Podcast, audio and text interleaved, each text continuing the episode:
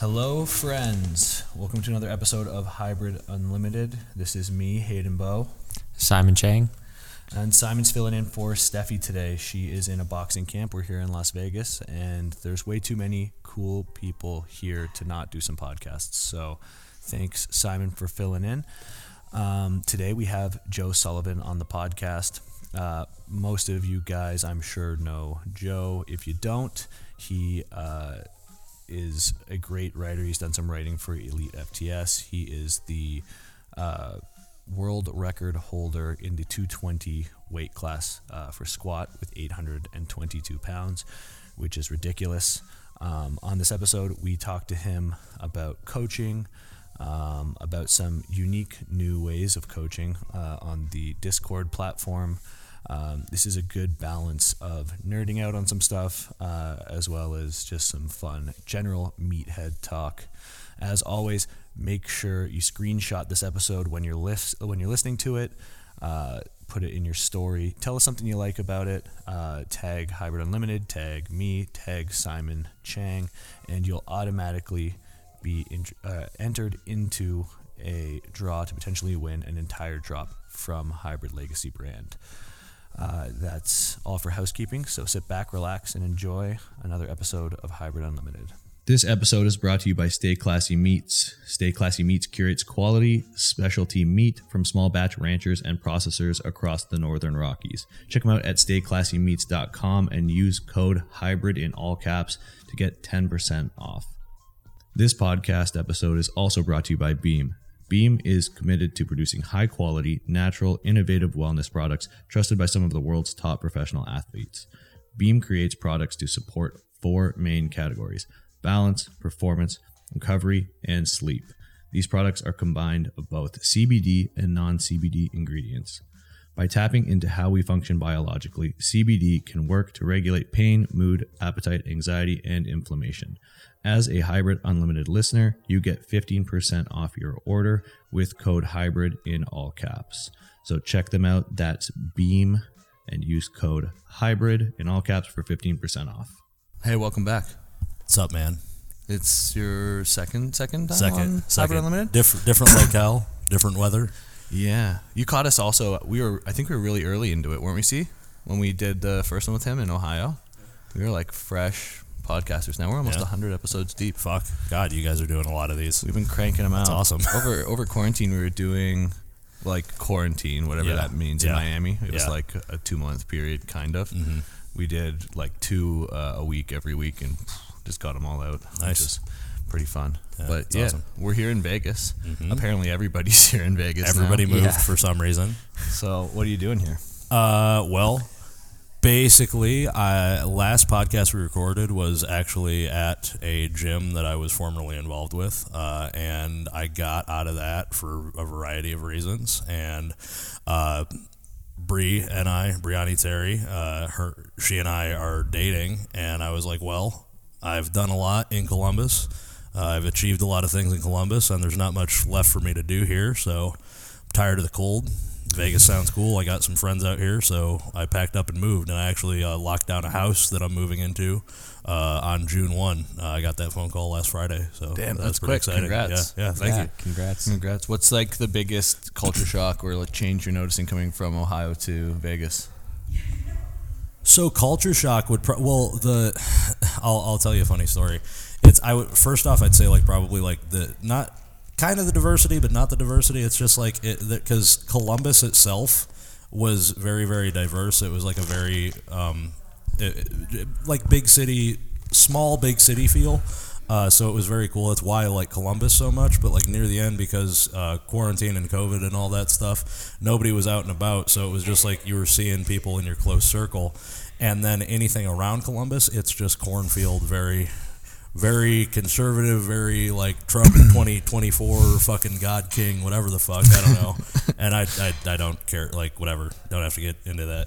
Um, but just coming here, it's very, it's much more diverse. There's a lot more culture, um, a lot more. It just seems like a lot of different things to experience. But the biggest culture shock, because I don't, I don't go out that often. I don't like go out and party, but like I do, and it's like coming, like occasionally, and coming to Vegas, I was like, well, let's let's go hang out with some people. The motherfuckers out here, they don't go to the bar until midnight. Oh, yeah. Nothing closes. Miami's like that too. Yeah. It's, dude, it's, I'm texting a couple of my bodybuilder friends because I have I have a lot of people that moved from like San Diego and LA to Vegas about a year or so ago, like just kind of getting out of California because nobody seems to want to live in California now. Right. And I'm linking up with these guys, and they're like, "Oh, we'll meet here at like 11:45," and I'm like. "T- Tomorrow, and they're like, "Nah, tonight." Like, and damn, I'm these like, guys are starting early. what AM? the fuck? And Yeah. it's like we get there and we don't leave the freaking club until like five in the morning, and I'm like, I can't live here. I'm gonna die. And like, it's it's it w- it was fun, but that was the biggest like like walking into it and like hanging out with these guys and having a lot of fun because it was like we were with a lot of like IFBB pros and whatever, and it's just like very different than what I'm used to. But I'm like. I don't know if I can survive this. Because this, this, this ain't me. The Midwest boy in me is fucking crying right now. But it, but it was fun. It's it's very cool, and it's just the coolest thing about Vegas is that the strip is available to you. So like if you want to go out and like go see the sights and like do the city living type shit, you can do it whenever you want to. But then like I was talking to Simon earlier about, there's incredible hiking out here. Like Vegas isn't just the strip; it's beautiful surrounding area. The weather is it's dry heat, so it's hot, but it's fucking beautiful all the time. And like, it's hard to be unhappy or depressed when you can walk outside and just soak the sun in for an hour. Yeah. Any day, any day of the week you need to. That So dry heat Yeah. is dangerous Yeah, though. it like is. day one when I was here, I'm just I was pretty much outside all day, Mm-hmm. my dumb white self, and thought because I felt comfortable I'd be fine. Mm-hmm. At one point, I came in to use the bathroom or something, look in the mirror, and I was like, "Oh no!" Yeah, I, Yeah. the same, know? same thing to me. Man. You don't Ir- even Irish, sweat. Irish complexion, and you're just, Yeah. ah, it's not that hot. It's fine. And then you're like, oh shit. Yeah, my background's all pasty too. I'm Australian, Irish, Finnish. Yeah. not Oh, an God. not an ounce of color in any of those. So yeah, in Miami, you're outside for ten minutes, and you're like, I feel like I'm getting burnt, so I'm gonna Yeah. go in. and you need to change your clothes and everything. You're just soaked. But I, I, I was thinking right when I came here, I'm like, I can see how Stan started the 10 minute walks because I'm like, it's so easy just to go outside and walk. Yeah. It's just, you just want to go outside and walk with Yep. how nice it is. And then Yeah, it's- obviously it's, you don't want to be outside again for like longer than 10 minutes because you don't even know you're just burnt. Yeah. Yep. Well, in Miami too, it's just like the the humidity does something to like your energy level that Mm-hmm. just is not the same as a dry heat. Like a ten minute walk feels laborsome in Miami in the middle of summer. Like Mm-hmm. Yeah. you get back and you're like your perceived perceived level of exertion is like far beyond what you actually put yourself Mm-hmm. Yeah. through. RPE of walking. yeah. Yeah. It's like an RP ten walk around the block. yeah. But yeah, yeah, super nice. Well, that's that's uh, Hunter was saying that earlier. Like she she the other day she ended up walking like an hour and fifteen minutes out here, just listening to music. Got like kind of in a little groove and just didn't stop because it's so easy to. Yeah. In Miami, it's like you're breathing in water, and it's like nah, not it. Yeah, the winter is where it's at in Miami. Yeah. But you know what was a big culture shock for me here? Hmm. The homeless people.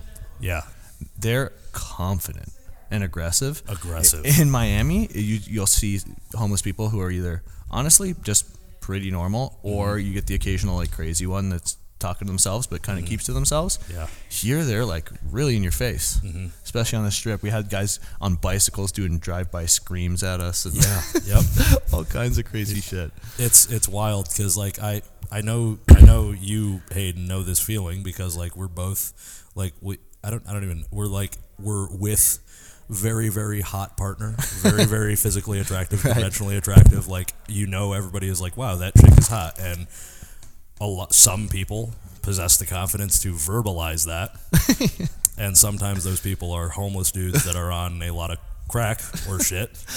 We're walking downtown on the strip and these dudes are aggressive and vivid because they're like they will yell about like I just remember and this is pardon pardon the uh the I don't I don't know how to say it but just pardon my fucking brashness of language but this dude was fucking screaming and he's like I hope you blank blank like a black man to that hot one over there Oh, my. Bree." and I'm just like I'm like dying laughing and you just think it's gonna stop but it doesn't stop they're Wow. just they're just they're on a mission and like they just want to talk to you And that's crazy because yeah. it's in front of you. yeah and it's just like what Wow. Because yeah, Imagine wild. what It's they amazing. must do when when No, girls are by themselves Yeah. and stuff. It's amazing, but That's wild.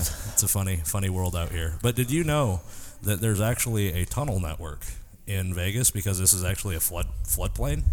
So like if it rains, which it never does here, Right. there it will like the tunnels will like basically like drive the water elsewhere. That's where a majority of the homeless people live in Las Vegas. They're like literal, literally inside the tunnel systems.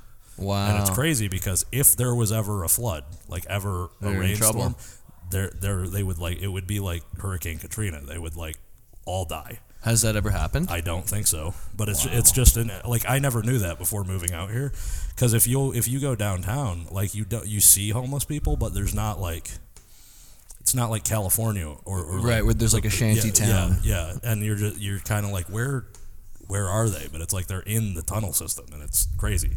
It's crazy Wow. that that's even a thing. Is that what those sort of like big V-shaped things Yeah, are? like that- the concrete things? Yeah. yeah, Yeah. Okay, yeah, there's one Yeah. right over there. We yeah, were looking at it yeah. being like, I wonder what that's for. Yeah, yeah. So if you like, you like don't, but if you wanted to like walk down there, you'd probably find like a fucking shanty little town. Yeah. Wow.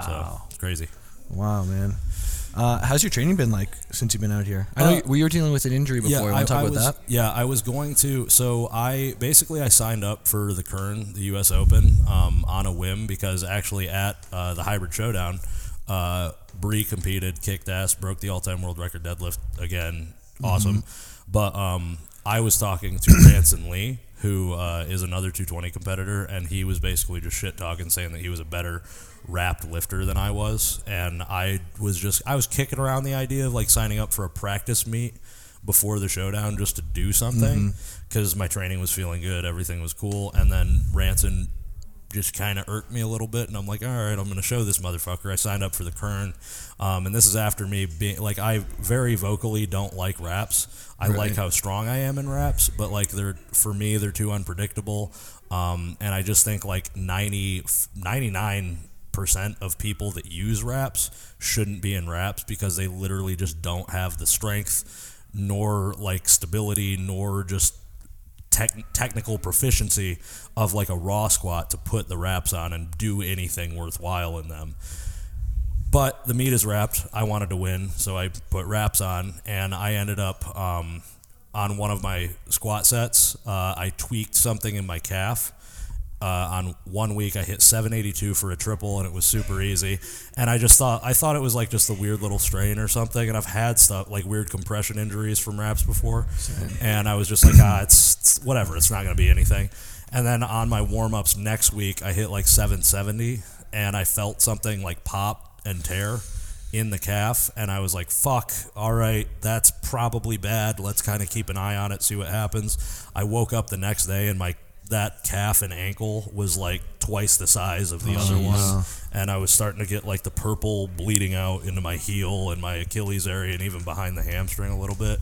So it was um, I got imaging done and it was like a grade 2 grade 3 to the soleus um, which is the muscle that like when you're in hip flexion or knee flexion it's what kind of like controls uh, eversion and inversion. So like the the rolling outside or inside of the foot um, and it just decided to explode. So it's Did you need surgery or anything? no it's i've basically just been throwing a lot of fucking pep, i don't know if i can talk about this stuff but like pep, peptides like bpc 157 tb 500 into it and it's it great helped? It- a lot like and i feel i'm pretty much back to full functionality um, it's just it it will hurt occasionally like there's a spot actually where the tear happened and i can poke it and it like hurts but like most everything I can do because it didn't completely separate, and I've been I've been squatting. I just haven't been. I can't have any compression on it. And I was talking to a buddy of mine. I honestly don't know if I'm going to be able to put sleeves on the way it feels now. Even Like, that level of compression. Yeah, any yeah, compression. yeah. So I, I don't know, but I'm I'm the guy that's like when my sleeve squat isn't that much different than my naked knee squat either. So it's just kind of we'll see what happens. I'm just glad that I'm training right now. Yeah. Yeah. You know, but um, it I ended up pulling out of the Kern, and me and Bree just went and helped out and uh, ha- like uh, helped handle some lifters. I had I was coaching some people, and everybody did well. So it was it was still fun being out there. But I was I was bummed that I wasn't able to compete. So How, how was that meet? It looked like they really stepped up the production uh, this year, which so, is nice to see. so that that's the key word there. Um, the production, incredible. And I've I've still been meaning to make a post about this, but it's always like it's always hard to because like you know you're gonna like say something and then someone's gonna disagree and it's gonna be like a whole thing. But um, like it, I just get tired, man. yeah, you But- got you got to be in a mood. Yeah, exactly. You got to be in a It's like mood just to- give me a break for this one post. yeah, exactly. But um, but uh, the production quality, it felt like a professional. It felt like the Super Bowl of powerlifting, like mm-hmm. because there the whole main card thing. And if you guys aren't familiar with that, it was basically like the meet was a Wilks an invite only meet, so only people that hit like a required Wilks were invited. But then even further, the last flight of the last flight of whether it was a squat, bench, or deadlift, that was determined by Wilks as well. So it wasn't weight class based. Based. It was the strongest of the strongest according to body weight. they were put into the last flight, which was called the main card. For the main card, more lights were turned down. There was like extra spotlight and like basically these like fireworks, spark- pyrotechnics. pyrotechnic Yeah, I saw that. things. And it looked it looked corny, like it, it, it was kind of corny, but everybody who was there was like, this is the coolest goddamn thing because it made those lifters in the main card feel like they were a big deal, you know? And it's like, it, it was kind of like, I, I felt like that's what, at least the production level, along with the live stream, along with like the commentating by Garrett, uh, Garrett Fear, like it felt as though that was actually a professional, high quality production, and they felt like professional athletes in that moment, which was awesome. That, That's a key. Mhm. That was like that needs to happen at the showdown coming up in September. I'm completely set on like that's something that needs to be incorporated. The the Main bucked card. up showdown. Uh, end of September, that big sleeve money meet. Yeah. The- I know there's like eight showdowns. I know. but Yeah, um, so- but um, but I think we were at first. Yeah. I remember don't know if- it fuck was 'em. the hybrid showdown, and then a few months later it uh-huh. was the other showdown. But Yeah, yeah. it's such a it's a good beat name. So it, it like, is. You know, I don't know. There's, Just- dude, there's only so you can show I- down, throw down, cup, Why? meet. I, I literally Slam. I, people just Slam. because this is what it always boils down to. People need to just be like the hybrid meet. It's the hybrid meet. Yeah. Or Right. like the the kern. You know. Yeah. Like st- stop fucking throwing taglines on it. Just say what the fuck it is. I, whatever. I don't know. I don't know. I like. I support the movement. Yeah. But um, but it f- the production quality was incredible. It felt like an actual professional event. The problem with that was it seemed as though like that is what the majority of the focus was on because the warm up room was relatively disorganized, um, and there was no the biggest gripe that I had and that anyone had with with it was the fact that there was no like screen in the warm up room. So there were a lot of lifters that like either were close to timing out, did time out, or didn't oh, know like what. So the order- coaches had to like run out front yeah, to look at the literally main had, board like and like like it was 2007 and had to like run That's out, tough. run back, run out, run back. timing with wrapping, timing with warm ups, like that. It was it was difficult. Yeah. But and, and that's but that's that's the thing. That's an easy adjustment, an easy change. Sure, if yeah. if they do that for next year, it and keep up the production quality, gonna set the standard for meets. And that's why like the showdown the the bucked up showdown, the one in Kansas City, Missouri, they did that so well. The the logistics and the management of the warm up room, along with like the expediting, literally ten out of ten couldn't have been better.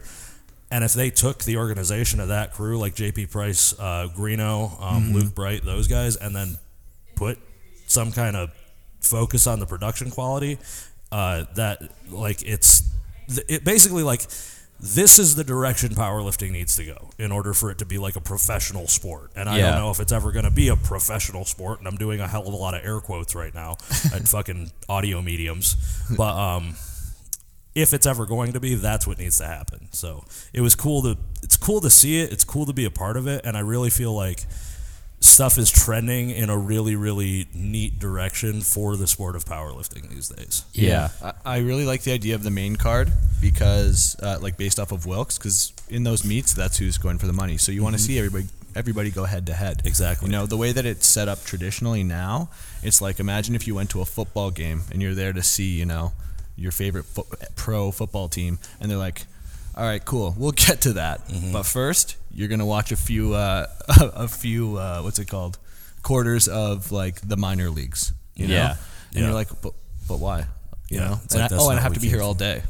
So it's like now you have people. If you're like a true powerlifting just lover of the sport, or if you have people who are in the earlier uh, sessions, you can come in and, and watch and be there all day if you want. But to have the option to kind of just show up and Mm-hmm. like watch your favorite people, that's pretty cool. Yeah, I like the main card a lot, especially with the weight class differences. And when you are going for Wilks, it's you have people in the lighter class, they hit their Wilks, and then two hours later, you have their heavier weight classes doing their final deadlift. Mm-hmm. You know, trying to calculate. And it's also what such an doing. advantage to be able to be like, oh, that's what I have to beat from the morning. Exactly. Yeah. And then you get Yep. to go do.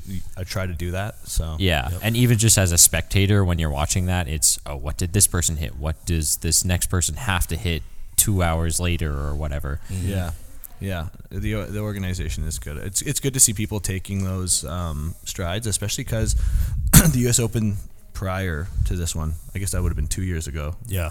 um, took a lot of heat for the level of of the meet because they had that flappy platform and all that stuff. Yeah. So it's good to see them listening and and applying that. Yeah, absolutely. Yeah, Hayden and I have spoke about this a few times, but we like the direction as you're saying, just as them treating it as a professional sport. I think mm-hmm. that's how you get it to go even further. Just already treat it like that.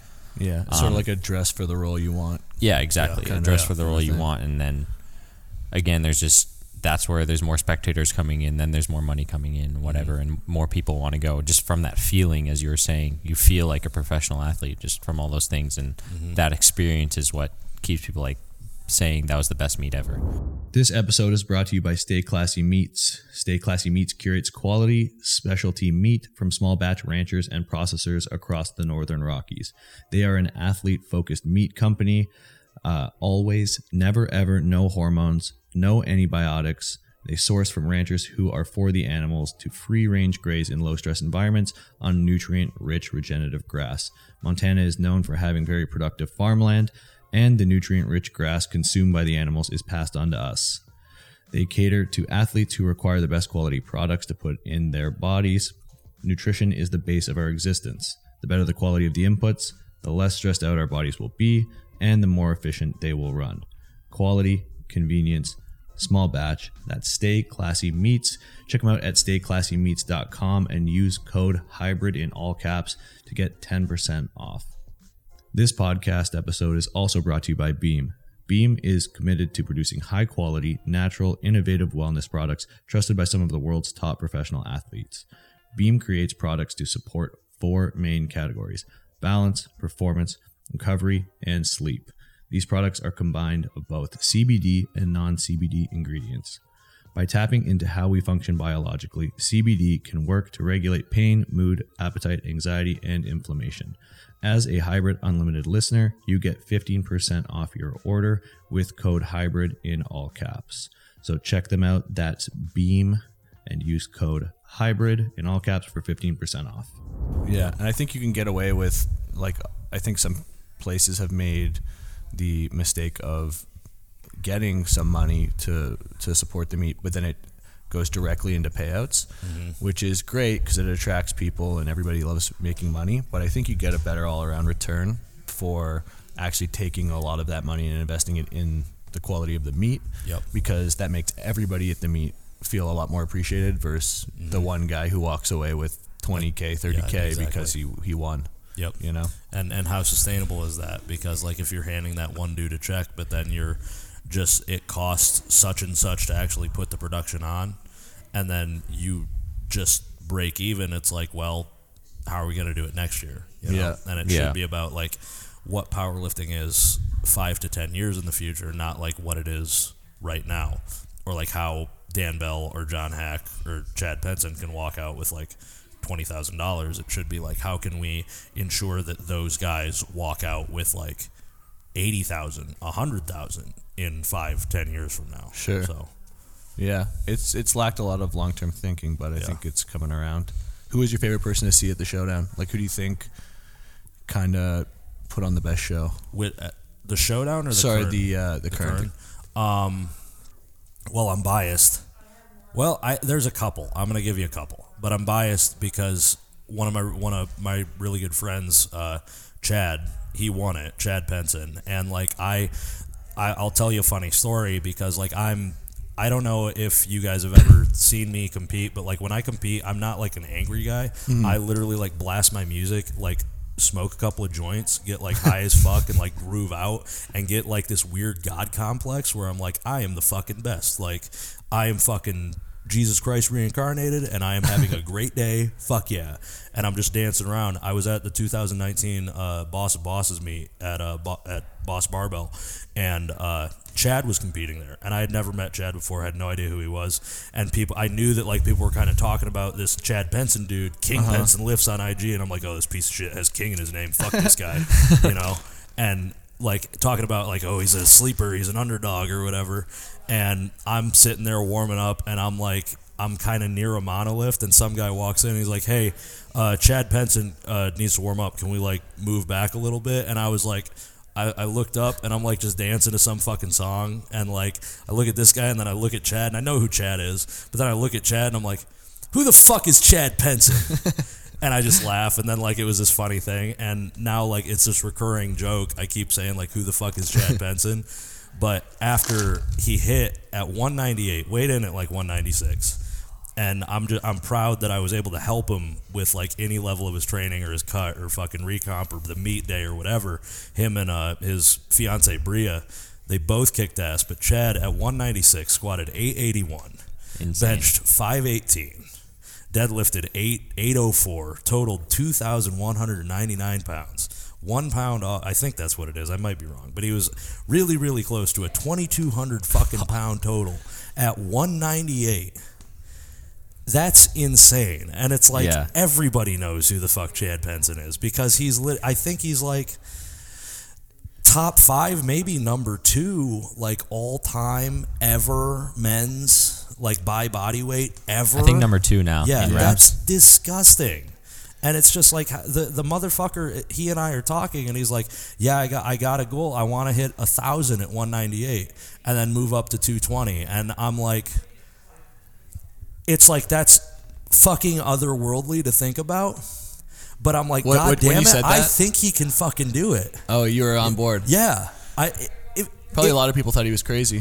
that's the thing. It's like it- it's these insane goals that are just so completely unreasonable, but then like you just keep chipping away at it and keep chipping away at it, and it gets to be like from a point where it's like that's absolutely impossible to be like ah that's not really likely, and then you hit 881 and then like looked like you could hit 904, and it's just kind of like. Fuck, uh, I don't know. Maybe you can do it. it's like, ah, fucking try, dude. But uh, watching Chad lift, hanging out with him, like doing the whole thing. We ended up staying like an extra week and just stayed with Chad and Bree, and it was a fun fucking time just just screwing off and like hanging out. Um, but watching Chad was awesome. Bria kicked ass. Uh, somebody that I honestly didn't know um, prior to the Kern, Bree mentioned her, but like I had no idea who she was. But she's like one of my just one of my favorite characters now. Um, is Janessa Labati or Labat? I don't know how to pronounce her last name, but she hit the all-time world record deadlift at 148. She pulled like 568, I think, Jeez. something like that. But she's like, she's just this really sweet, like chill, cool girl, you know, and she's just like hanging out and having fun, you know, had a killer day, um, and it was just super fun to watch. And I'm, I'm like an emotional basket case. Like I'm Irish, so like you tell me like a story about how like you and your dad had like this super heart heartfelt moment, and I'll start fucking crying. Like I'm just just emotional idiot. But like I'm, but I was I was helping out, just like yelling at people throughout the whole day, and uh, I Janessa hit that deadlift, and she locks it out. It was a grinder, like at the top, lockout super slow, like fucking, like all the internet said it looked like dog shit. Looked like a fucking all time world record to me, but whatever. But um, she lo- like just the, her form because her back rounded, but she still got it. So it's like what the fuck ever. But locks it out, sets it down, fucking freaks out. Like I'm like, yeah, this is so cool. And then her mom jumps over the little fucking barrier and hugs her. Oh, no, you're gonna and make they me both cry. start crying, and I'm just like, huh. And I'm like, I gotta go. And then Bree's like, "What the fuck's wrong with you?" And I'm like, "I don't know. It's just fucking cool, man." but it was Yeah, it was really awesome. cool. It was super cool. It was super great. Um, but yeah, Janessa was super fun to watch. and everybody was fun to watch. Like it was it was awesome. You know, there there was a lot of high quality lifting, a lot of fun shit going on all day. That's cool. Yeah. I thought uh, Chad was such an interesting one because he just kind of came out of left field. Like everybody knew he was good. Yeah. You know, and that, but then to put up that total, I don't think people were even considering him like to have the chance to win. I know. And then he did his squat, and people were like, "Oh, Yeah, Yeah. it was He's in more the game. uh, Yeah. Hack and Dan, Dan Bell, especially Chad competed at at the hybrid showdown, Mm-hmm. and I think what he wilked five eighty ish, and then Something. You know, Yeah. weeks later six forty something. Yeah, and Which is incredible. Cause, yeah, because people like don't, like Chad's in the military, so his Uh-huh. shit's all over the place a lot of the time. So like going into hybrid, uh, I think he had like some different role or something. So like he was he wasn't able to train as consistently. Mm-hmm. Then going into the Kern, he was on an actual schedule and actually like got his meals in, got his training in, got Yeah. enough sleep. And just fucking found his groove and went after it, and it was it was crazy. It's Yeah. amazing to see that because you think once you're already at a super high level, like a guy like that is, Mm-hmm. you're like, how much more can dialing all that stuff in really do? And people, Mm-hmm. I, I think, think it's only a few percent, but it's like that's a big difference. It's a really big difference. difference. Yeah, hundred pound total PR when you already total two thousand pounds is pretty fucking big. Yeah, So that's insane. It's big in one year, and he did Yeah. it in a few weeks. Yeah, exactly. Um, it's great. Yeah, literally eight weeks. I forget how how soon that or how recent Yeah. that was. Yeah, what a turnaround. Yeah, crazy. Uh, we were talking a bit about the squat difference between wraps and sleeves. I noticed he he has a really good squat in wraps. Um, what do you think about that? Just because I know he did sleeves and then he went to wraps from like hybrid to the kern. Well, um, the so like, what do I think about it in terms of Chad, or what do I think about it in terms? Of Because I know you said like say ninety nine percent of people shouldn't be in Yeah. wraps or something like that. that's that's kind of that's kind of why I don't necessarily think most people should be in wraps because it people the the problem with the wrap division is that people still consider it to be raw. It's not raw because it is literally another layer of material that is put giving you artificial elastic tension in the hole and pushing you out of it. It adds stabilization that you can't produce by your own body and it adds power rebound and force production that you can't produce with your own body bottom line. Because my best squat in sleeves uh, is 822 and i was had i stayed healthy i was i was wanting to hit something above 923 at at the kern. And i know that that is it's because of the wraps. I wouldn't say that i'm a 900 i'm not a 900 pound raw squatter i'm a 900 pound squatter in wraps. That's why i'm generally more proud and more impressed personally by big big squats and sleeves because bottom line they are harder. Um, it's more demand on your body. And the reason that i think that i think peop- a lot of people that are in wraps shouldn't be in wraps is because it gives you that artificial strength, whatever, for like not saying all the words again. Uh, but if you lose any level of position, if you're not incredibly technically proficient, you're putting force into into an area that you're not physically prepared for. Mm-hmm. Like if mm-hmm. my like let's it might that might have been why my calf blew up because like maybe my foot pronated a little bit, my arch collapsed, and I just wasn't prepared for it on the third rep of 782 because plot twist I am not able to rep 782 in sleeves. Like I there's no way that I could do that right now. Um, and maybe I collapsed a little bit and the muscle wasn't prepared to handle the load in that position. And I went from handling the load entirely with wraps to partially with wraps and more so my own muscle.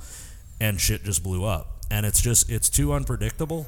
Mm-hmm. And I ju- generally, I think the, ol- me person, and this is a personal opinion, so anybody can disagree with me if they want, but I don't think you should be in wraps unless you legitimately have a shot at a world record in them Wow. and in order to, and in order to reach that world record strength in wraps, you're probably going to have to get a sleeve squat that's like in the 90th percentile, 95th percentile, whatever, of everybody else in your weight class. Mm-hmm. So it's just, I think people should build their raw, raw, raw, raw, raw strength first, and then if they ever have serious potential to like do some damage in a weight class, then maybe put the wraps on. But even then, at that point, you can still get a little loose with form, and shit can blow blow up in a way that it wouldn't had you not been in the wrap. So it's it's risk versus reward. Yeah, I Yeah, see that. time. Wraps are like a uh, like a, a toxic relationship when you're young. Yeah, You know, Yeah. feels good in the moment, super fun, super awesome when it's good, and real bad when it's bad. and you know you shouldn't go back, but you just Yeah, you keep yeah, going back. You can't resist. Yeah. That's amazing. Um, did you have a other question? I find it interesting too. Um, I know the showdown aren't they? They're only doing sorry the showdown. Um, the one in September. It's only sleeves, right? Oh, I'm just. I mean, I, I like squatting in sleeves or whatever, and but I think still wraps are cool. But I like how they're doing that because you can't have someone with wraps just win, like because they're extremely good at wraps or whatever. Um, but do you, what do you kind of see with that for people who have been squatting in wraps, like say at the Kern, like because I know all, they're all still doing the showdown, mm-hmm. they I, am I'm. I'm really interested to see how it pans out because it could be it it's it's one of those things like the the showdown in Kansas City. It could be sort of like a defining moment for everybody that's like in wraps and people are like, well, they're only strong because of the wraps. Like, Yeah. blah, blah. they could come in and fucking swing dick and like clean, clean house, you know, and do awesome. I'm I'm hoping that's what happens, but then it's also there's a part of me where you can't it's like you have the five year old that like keeps putting their hand close to the burner on the stove and you're like hey don't do that. Hey don't do that. And then you just watch them do it again and you're like all right.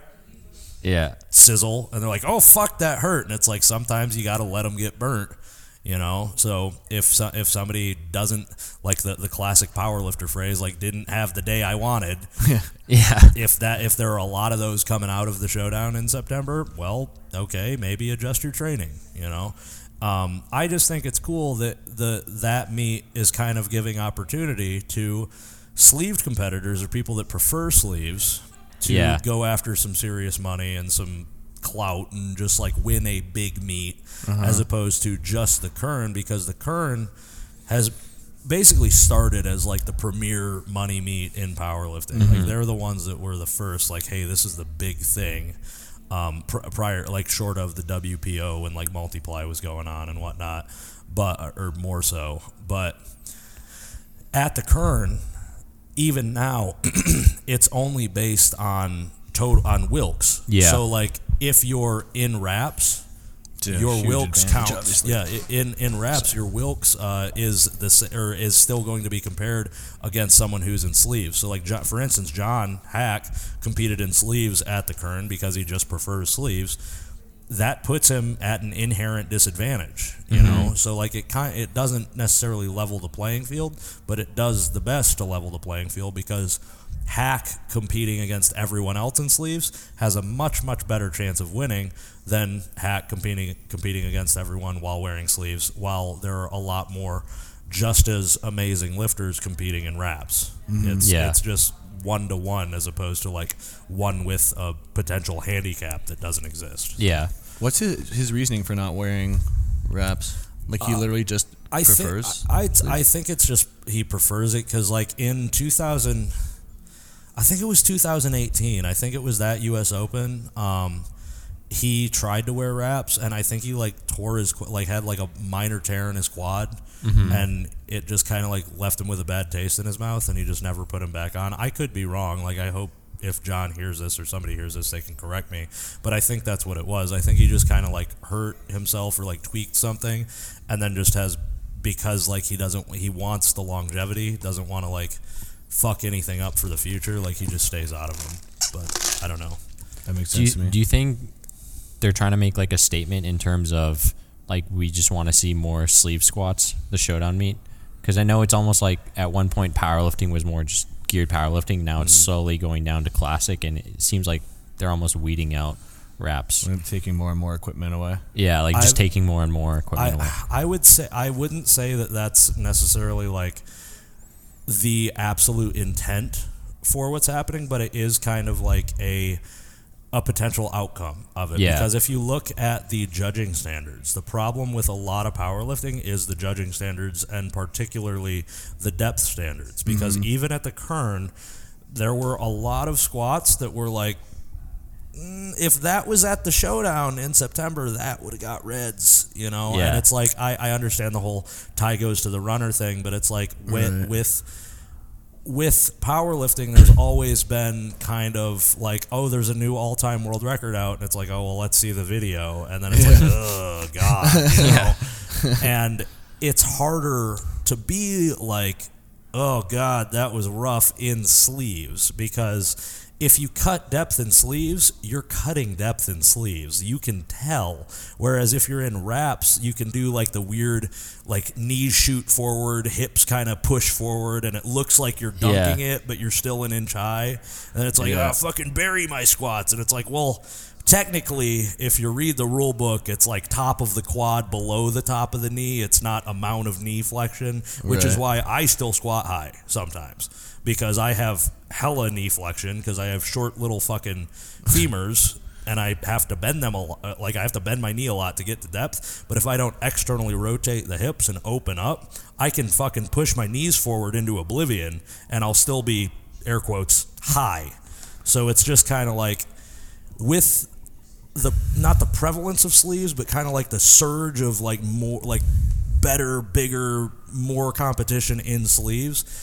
It seems to kind of be trending towards sleeved is where to be now, and I think personally, I think that's cool because I think. Like you guys know my opinion on wraps because we just went into it. Uh-huh. So I hope it keeps happening because it's easier to keep the judging consistent. It's easier to because the judging is more consistent. It's easier to market it to the general public, and if it's easier to market it to the general public, powerlifting can get more and more and more professional and more more and more mm-hmm. professionalized. You know, so I I think it's a good thing, and I Yeah. think it keeps happening. I think it should keep happening. So It also sort of makes every division more comparable. Like if you're going from a tested federation like the IPF, as soon as you put on wraps, they consider that to be equipped. Yeah. No matter what else you Yep. wear, right? So that's usually part of the argument for the gold standard of the IPF is we use less equipment, we have bars that suck, we you know all, all that stuff. So I like to see there be a transferability. Someone can walk out of the IPF into you know uh, a tested meet or untested meet and have more similar uh, you know more of a similar experience. Um, so I do think it's overall pretty good for the sport. yeah, Since you've come here, I mean, you said you had the gym back in, in Ohio, which, uh, by the way, thanks for saving the Arnold that one Yeah, year. You're welcome. yeah, it was fun. That was awesome. That was a great. I don't know how you whipped it together so fast, but it came together awesome. A lot, a lot of, a lot of iced coffee like we're drinking now. and fucking whatever else. I don't know. Yeah. Anybody who's listening, if you aren't familiar with what we're talking about, go back to the last episode we did with uh, Joe and check it out. But um, yeah, now you you you ditched the gym. Mm-hmm. You moved your whole life here. What are you doing now? Uh, ba- well, bas- I mentioned before we got on the podcast, I've kind of like, kind of, it's it's such a cliche like phrase, but I've kind of like doubled down on myself. Um, because I privatize my website. I have essentially like a private website for my clients and for anyone who doesn't necessarily want to be like a coaching client, but wants to have access to me. Because I are you guys familiar with Discord? Yep. Yeah. Uh, yeah, so it's basically a private Discord server where there's just Oh, like cool. I have an unlisted YouTube. so where hip. I- yeah, it's fuck. I had no idea what the fuck this was. No, we we Unt- uh, yeah. we're working on something Yeah. for our own platform with Discord, and um, I like all the features and how you can Mm-hmm. because we have uh, app team and we're developing like you can write your own code in there and Yeah, use bots and things like that, and Yeah. the communication's great, and it's such a like make auto moderators and stuff. yeah auto moderators assign roles things like that Mm-hmm. And time restrict certain chats um, have voice channels The, the voice channels are super cool. yeah It's just me yelling into my phone. it's such a popular service too and i think just in terms of communication especially for powerlifting like say if you're a one-on-one coach like having Mm-hmm. something like they have like whatsapp or facebook group but there's so many more features you can do with discord Yep. Yeah. Yeah. And and that's that's why I've loved it so much, you know. And it's but but but yeah, that's the thing. I had no I knew what it was, but I had no idea how to use it. But it was like I need I want to do something. What should I do? And I basically asked people in my demographic and they're like don't fucking do a facebook group. Do mm-hmm. fucking discord. And i'm like what the fuck is discord? And then i watch some youtube videos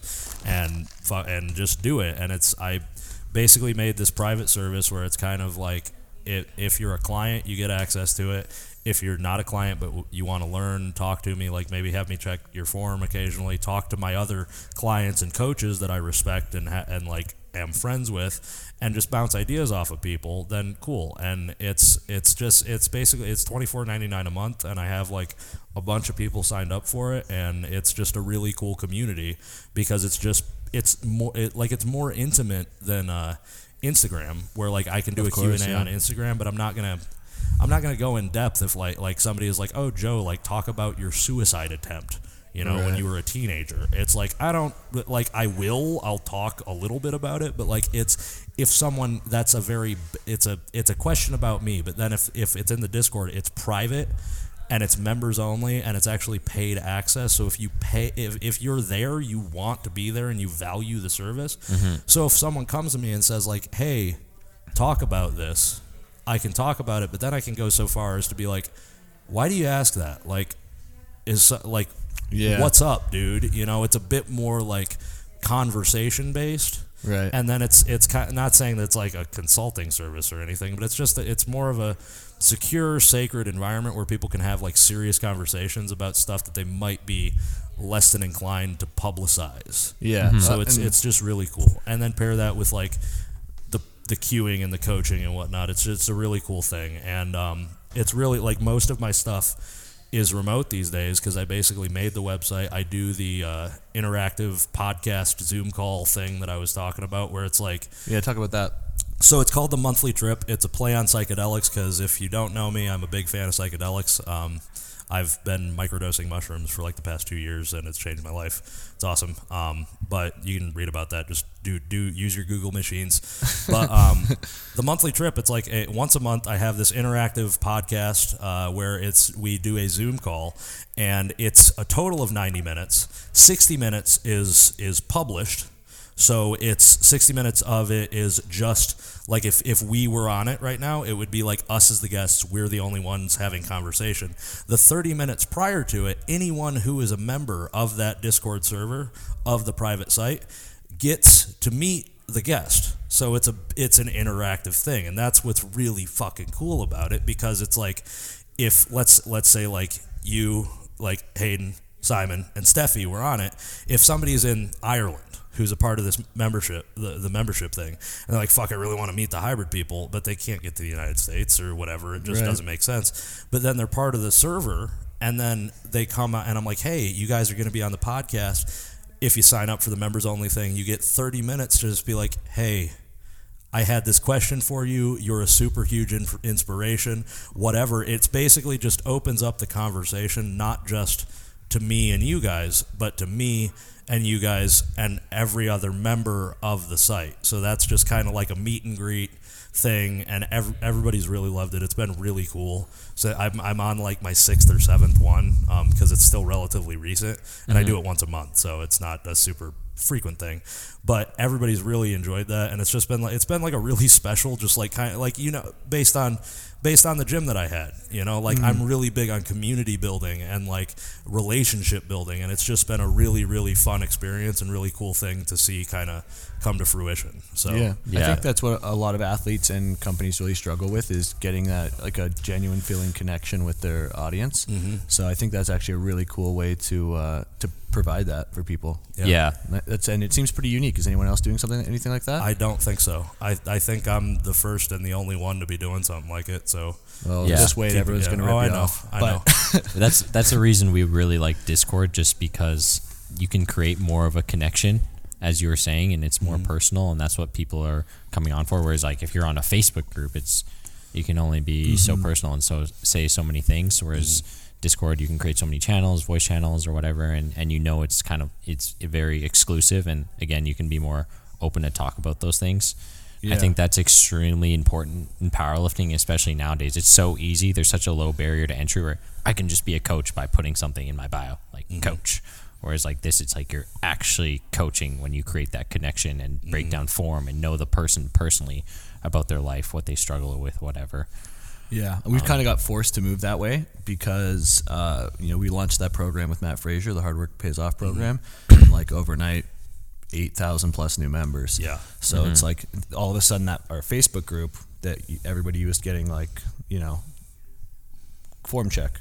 Okay, next now it's like everyone Form checks. Yeah, it's like Yeah. a thousand. Well, we're able to keep up with it, but people are just the. It's hard for the rest of the community, the rest of the power lifters, to find the other power lifters in the Mm-hmm. Facebook group because you have a million CrossFitters who are super hyped. They're all brand new to the program. They have a million questions. Mm-hmm. You know, so uh, now being able to just set up those different servers and have Yeah. powerlifting on one, Yeah, that's CrossFit awesome. on one, like separating it like that is a really cool thing. Mm-hmm. So anyone out there who's got a Facebook group and it's getting wild, Discord's the way to go. Discord's the Discord. move. It's a, it's a billion dollar business. I mean, it's not it's not leaving anytime soon. And yeah, there's just so many more features, and Facebook isn't really made for groups. And then, especially if you know how to code, Discord's a game changer. Or if you hire someone who knows how to code, because I don't know how to do shit.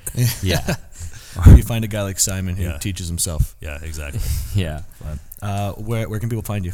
Um, on on that website, the pri- uh, website is called the AODcollective.com. Uh, it's the Adapt or Die Collective. That's like the brand of my coaching, and it's kind of the whole the whole theme of my life because like I've we, you guys have listened to it all, but it's like had a very uh, uh, tumultuous upbringing, um, and like just whether it's injury or like controversy, not controversy, but like struggle. It's just adapt or die. You just you either adapt and change and pivot, save the Arnold, move to Vegas, whatever, or you die, you stagnate, you stop moving, you stop winning. Uh, and I want to win. So the AODcollective.com. Uh, I am super active on Instagram. If you DM me, I'll try to get to it eventually. If I get, I lose shit in my DM requests all the time.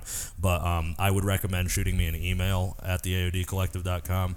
Um, that's your best bet of doing it. But tag me in your stuff. I'm always here to talk. Like set, like I said, community building. Love my coaching. Love my consulting. Uh, love making money off doing the shit that I love doing. So that's that's where you can find me. It's awesome. People Awesome. are uh, are loving what you're doing. It's always a pleasure to have you. Hey, thanks for having me, man. Glad we ran into you.